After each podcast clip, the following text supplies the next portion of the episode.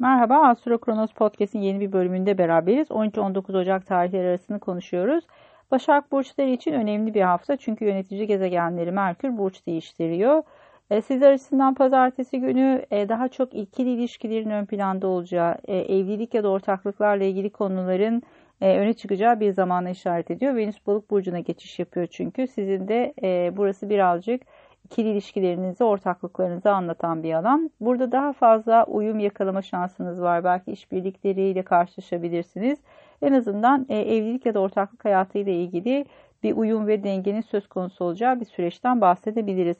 Tabii ki Oğlak burcundaki e, göstergeler biraz zorlayıcı açılar yapıyor. Bu da biraz aşk hayatıyla ilgili problemleri getirebilir ya da çocuklarla ilgili konularda belki ekstra sorumluluklar ya da sorunların olduğu bir sürece e, yaşıyor olabilirsiniz. Pazartesi günü de bu konular birazcık tetiklenecek gibi duruyor açıkçası.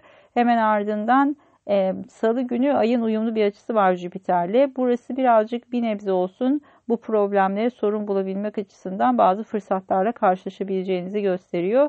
Bu da kıymetlidir.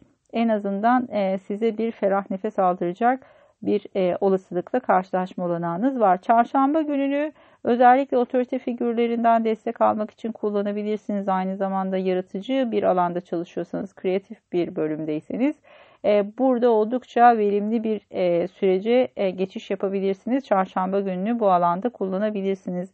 Uzun zamandır zorlanan bir e, nokta olduğu için burası e, bir miktar en azından size rahatlama getirecektir.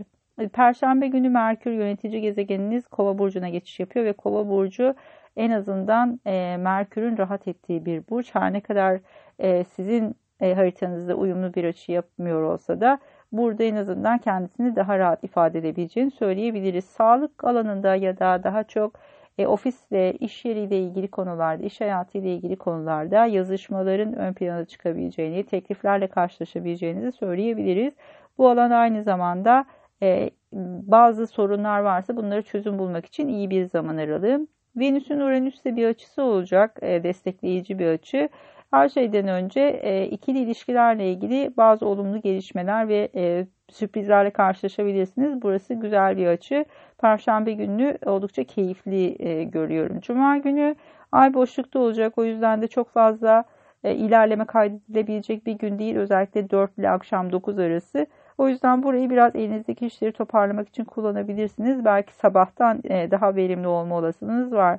Cumartesi günü e, Merkür'ün Uranüs'te bir kare açısı olacak. Burası biraz riskli. Özellikle yasal konularla ilgili e, bazı dinamikler varsa burada birazcık dikkatli olmak gerekiyor. Bu zorlayıcı bir açı.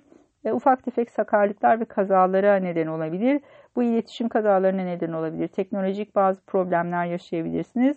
Özellikle akademik alanda çalışanlar için biraz zorlayıcı bir zaman olabilir. Belki yurt dışıyla ya da e, bir şekilde uluslararası konuların içerisinde olduğu bir dinamiğin e, içindeyseniz burada bazı böyle ufak tefek e, aksaklıklarla karşılaşabilirsiniz. Bunu biraz Merkür Retrosu gibi düşünebilirsiniz. Merkür Uranüs açılarını böyle bir takım e, aksiliklerle karşılaşma olanağımız var. Biraz toleranslı olmak e, faydalı olabilir. Başaklar için biraz zor olabilir bu dinamik ama en azından yönetici gezegeninizin böyle zor bir açısında birazcık daha sakin kalabilmek destekleyici olacaktır. Pazar günü keyifli özellikle çocuklar ya da aşk hayatı ile ilgili olumlu gelişmeler yaşayabilirsiniz.